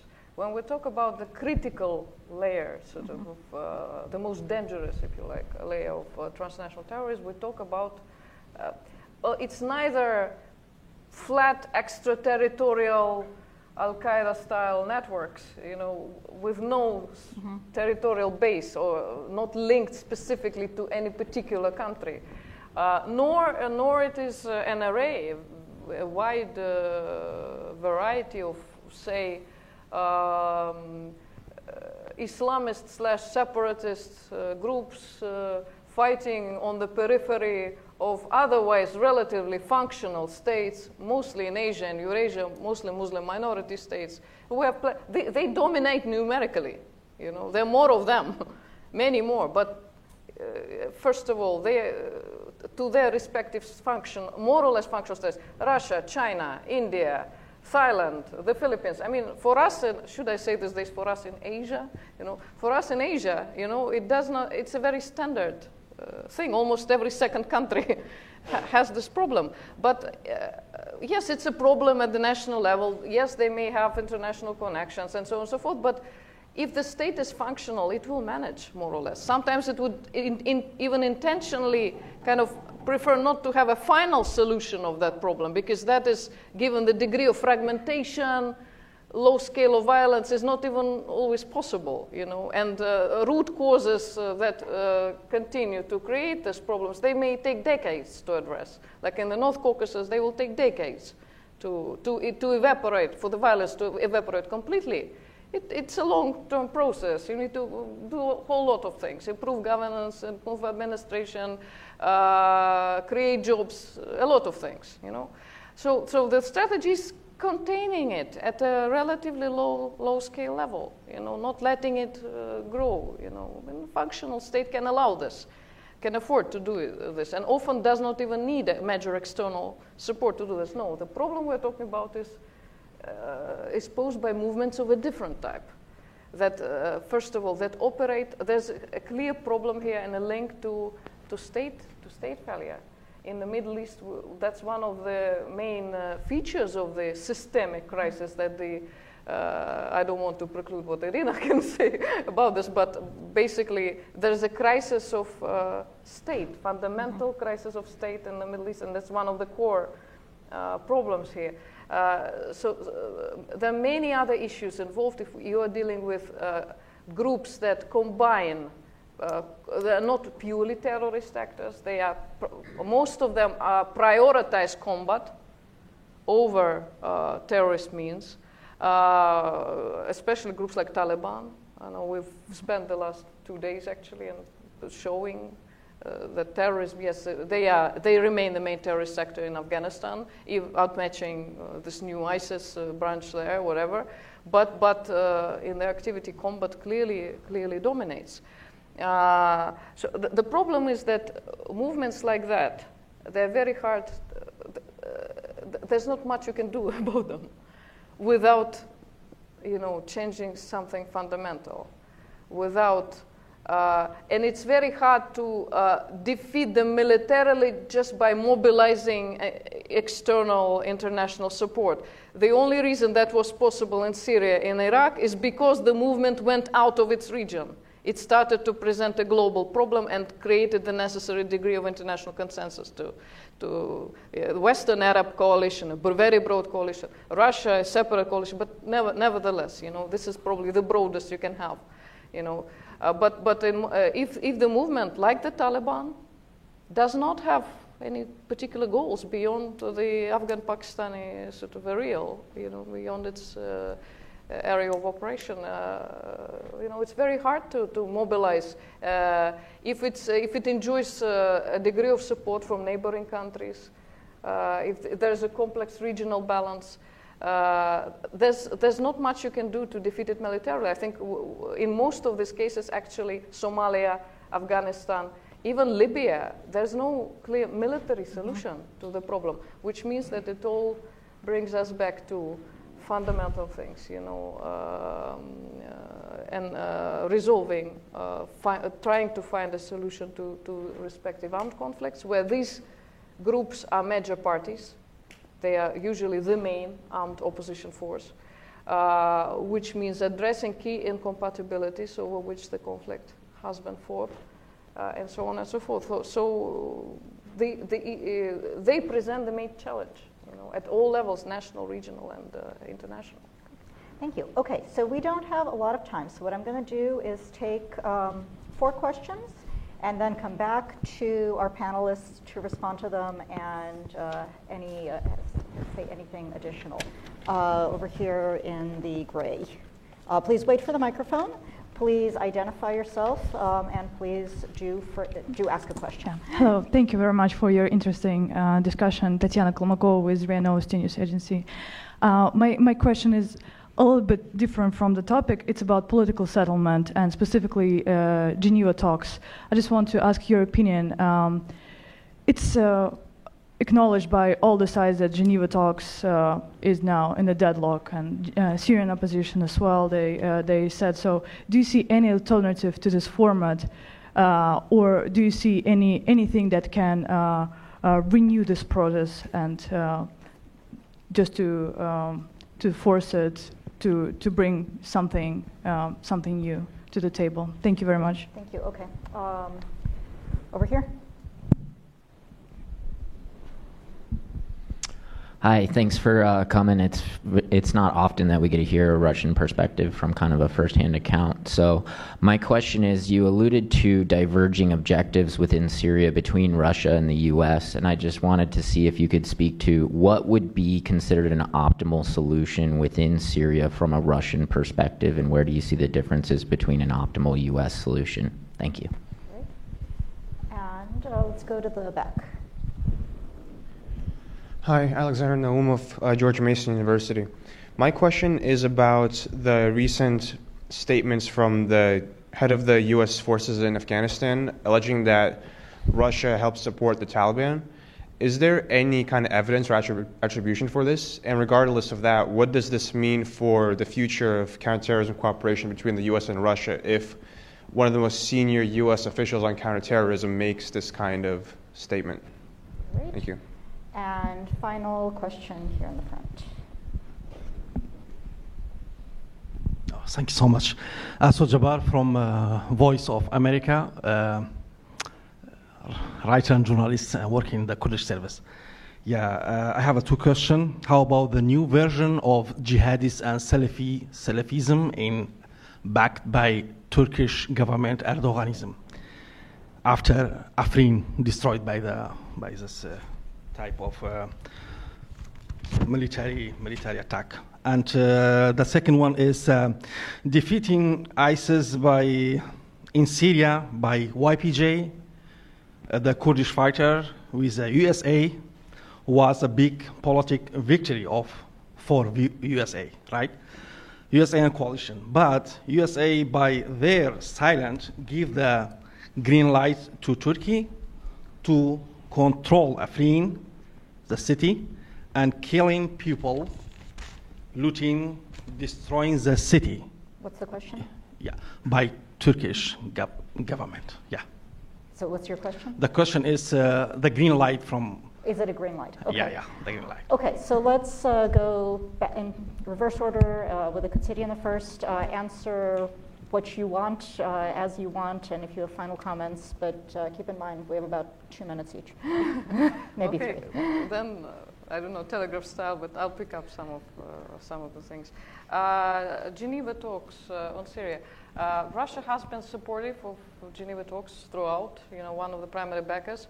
Furthermore, I would say that the, uh, Russia brokered the one co-bro- the format co-brokered by Russia uh, Turkey and Iran, the Astana ceasefire format, uh, one of its main goals, as I see it, was to prepare technical grounds for Geneva because it addressed uh, three main issues which prevented previous rounds of Geneva talks to start in earnest, to, to reach some progress, which was all previous Geneva, uh, several years of Geneva uh, talks rounds. they did not involve major players on the ground they involve emigre, bunches of, bunches of emigres uh, mostly. Yeah? Um, they did not account sufficiently for interest of key regional players, and they were not based la- on lasting ceasefires. So Astana, the, the point of Astana was to address all these three issues, to bring together really veto players on the ground, and it did, and even Jaish al-Islam and Ahrar Sham and others came, uh, radical groups, you know, on their position. Uh, it did, of course, account for regional interests because it was co-brokered by Turkey and Iran. Uh, and, uh, uh and it, uh, it did create grounds for a ceasefire which, may I say, held comparably better, you know, than all previous ones. Despite all the violations, it was the longest holding uh, and remains the longest holding ceasefire. So, uh, in that sense, uh, Russia, but, but you must realize that Astana, that's ceasefire talks. They do not address even, even humanitarian situation properly. They, and, and let alone po- main issues, political issues, you know, the future of the country, the political transition, all the things that UN uh, Security Council resolution prescribed and so on. So that's the job for Geneva. Uh, which is why Russia uh, will continue to support uh, Geneva talks. It tried to help in another way by arranging the Sochi track two thing, you know, inviting broader range of uh, people, tribal leaders, you know, uh, well, the Kurds who did not, could not come up, came, come, they came in personal capacity, but trying to engage sort of a broader range of people in dialogue, preliminary dialogue about what kind of Syria. Uh, and there's not enough, not nearly enough of this dialogue uh, among Syrians, you know, about what kind of uh, country they want. So Russia will continue to support it. Uh, does uh, I'm entering a tricky uh, sort of area, a shaky sort of ice, but um, is, is Russia ready to support it indefinitely? You know, if, if Geneva talks can, uh, remain stalled forever, you know, if there's no progress forever, well, uh, uh, because Russia is firmly set, I think, on diminishing its direct presence in Syria and its ownership of the Syria problem, I think it will consider other exit options. It would certainly prefer an honorable exit through a UN mediated peace settlement, okay? But, but if not, it will consider other exit options. Not complete exit, you know, keeping some of the gains that uh, it made through the campaign, a couple of bases and so on, but, but uh, uh, its main focus will be on diminishing its role in Syria while uh, preserving its growing influence and uh, contacts in the region, in the broader region. I probably have to stop here, although there are okay, We'll see if other people yeah, can pick up yeah. the other questions. Yeah, I'll briefly touch on Geneva, and then I'll, I'll, I'll talk about the um, Taliban. Uh, on, on the Geneva, on the Geneva talks, my view is fairly cynical. Uh, we have decades of um, examples of effective, successful peace settlements, including ones that have stuck. Uh, there are a range of factors that increase your probability of serious settlements. One of them is uh, stalemate. Um, I think one of the single biggest challenges to Geneva right now is the absence of a stalemate on the ground. I, I think the assessment from Damascus is that the regime is winning. And I think that makes it unlikely to get a serious settlement on the ground. I think in that sense, it's going to continue to fight because its prospects, I think, every day get better for a better bargaining hand. Um, maybe we'll get a settlement down the road, but uh, I, my prospects are lower the more progress on the battlefield um, occurs. On the Russia issue, this is, a, this is something I focused a fair amount on and have spent time in Afghanistan and have talked to a range of governments in the region, including the Uzbeks, Tajiks, uh, Kazakhs, the Russians themselves, Pakistan, uh, and the Afghans. So my, my, my assessment on the Russian-Taliban relationship is to have a bit of um, context here. By far the biggest backer to the Taliban remains Pakistan. This is where the leadership structure of the Taliban remains. Uh, both the Quetta Shura, also the three main regional shuras of the Taliban. Uh, Iran, probably second in uh, as an outside state backer. Uh, Iran has allowed uh, camps in Iranian soil to be used by the Taliban. When the last Taliban leader, uh, uh, Mullah Mansour, was killed, he had just come from Iranian territory before he, he was, he was killed by a U.S. strike in Pakistan. Um, so this puts the you know Russian assistance and my general sense is it's been fa- fairly limited. I mean, I think Russian objectives in Afghanistan are primarily designed to um, uh, weaken, if not destroy, ISIS. Uh, serious concerns about ISIS activity in Nangarhar and then ISIS networks in a range of places. There still is, I think, balance of power struggle with the U.S. The U.S. has a presence that's gone up in Afghanistan, south of, of Russia. U.S. has a relationship it continues to try to develop with Central Asian states. I think this presents something of a, a strategic concern. Um, and so I think in that sense, there looks like there has been limited support and certainly contacts between the Russians and the Taliban.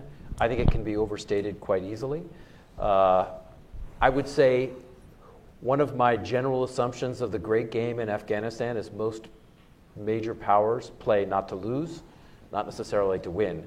And I think if there's any way they could bog the Americans down in Afghanistan, there are a number of countries in the region that would be very happy to do that. Great, thank you, Seth. Uh, last word. Uh, well, uh, as far as the uh, settlement of the Syrian conflict is concerned, I really believe that the main obstacle to it is not the United States or Western coalition, which probably didn't do a lot to, to push it forward, not Russia, who also can be accused of not doing much. But you know, actually, we never take into consideration the positions of the locals. If you take the opposition and if you, if you take the Assad government, the question is are they ready for negotiated settlement? Are they ready to come to any venue which is set up for them and they're invited and they're not coming, they're not showing up? You know, this is the main problem because uh, all forces, in, not only in Syria, in other states of the region, they used to be dependent on the outside powers, genetically, even, as you know, from start from uh, Turkish, uh, Turkish uh, Ottoman Empire, then British mandate, French mandate, and so on and so forth. Then we had the Cold War, the United States and the Soviet Union, and they simply are not ready for anything themselves. And I believe it is very important for all of us to teach them to be responsible for the fate of their own country at last. Because if they are not ready, we cannot do much, really. Well, uh, then there was a question about Russian vision of the best solution in Syria. Actually, for us, whatever will be agreed on by the Syrians themselves is fine. We're not going to dictate to them what to do. If there are elections and whoever they elect, let it be. If there is a roadmap uh, according to 2254 and uh, there should be a new model of constitution which would strip Assad of his powers, a man's powers, by the way, okay, then it will be easy to start with the transitional period. So uh, we would like to see unified Syria, we would like to see it stable, but uh, I'm not sure whether this dream will come true soon. Okay. On, on that uh, extremely uh, positive note, um, I thought this was a fantastic conversation. Uh, big thanks to the East West Institute, uh, to the Carnegie Corporation of New York, which uh, supports this program both um, from uh, EWI's perspective and from CSIS Russia and Eurasia program, the Transnational Threats Program for co-sponsoring it, our three, uh, our three wonderful panelists uh, for giving us uh, so much to think about and so much data to support their arguments. I mean, I think this was just a fantastically substantive uh, discussion. And our audience, thank you all so much for being here.